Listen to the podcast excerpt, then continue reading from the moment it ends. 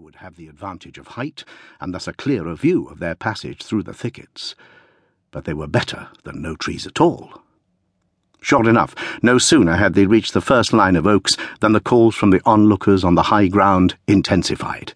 Even the hoofbeats couldn't mask the cries of the infantrymen as, stirred by the thrill of the chase being enacted below them, they encouraged their mounted compatriots to greater effort. They reached the wood. By this time, the enemy riders had closed the gap to less than 300 yards. He felt an immediate wave of relief as the oaks closed in around them. Branches whipped at his face and snagged at his clothing as he steered his horse deeper into the trees. He could feel the dampness seeping through the lining of his jacket and the thighs of his breeches. He could feel his heart, too, beating like a drum. He scanned the ridge through the overhanging limbs. The soldiers were still signalling madly. He looked away, concentrating on the path. To his consternation, the gaps between the trees were narrowing. Their progress was being hampered. The gods were definitely against them. Without warning, Leon reined in his mount. He twisted in the saddle and spoke urgently in Spanish. We stand a better chance on foot. He hesitated, and then decided it made sense. On foot, they'd be less visible to the troops on the high ground. He nodded, and they both dismounted. Pointing the animals in opposite directions, they slapped them hard on the rump to set them moving. Then they ran. He was content to let Leon lead the way. The Spaniard was lightly built, with tousled black hair curling away from the nape of his neck. A neat goatee framed his jaw. His brown eyes were bright and intelligent and set in a face scorched brown by the sun. A scar, part hidden by the beard, ran from the corner of his chin to a centimetre below his left ear. Despite the disfigurement, he was a handsome man whose look suggested he'd be quick to smile and share a jest, though not this morning. In the sullen light, Leon's normally animated face was set in a grim mask of determination as he concentrated on the task in hand, keeping them safe. The sword at his hip was becoming a menace, but the weapon had been a staunch ally to him over the years, and he was not about to discard it like an old shoe.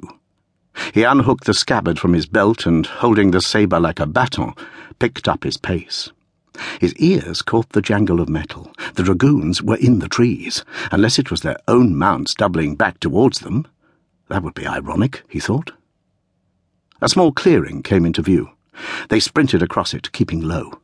A musket ball, even from the higher elevation, would never reach that far, but he still felt the hollowness in his throat, knowing how exposed they both were, though he also knew the French would want to take him alive. He was more valuable to them alive. Dead meant he couldn't be exchanged for one of theirs.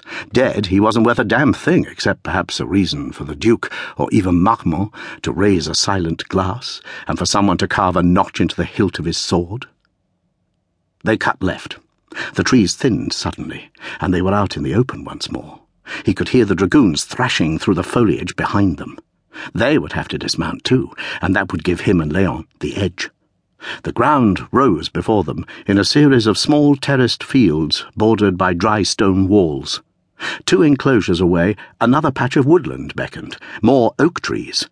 Up on the ridge, the infantry were running, keeping pace.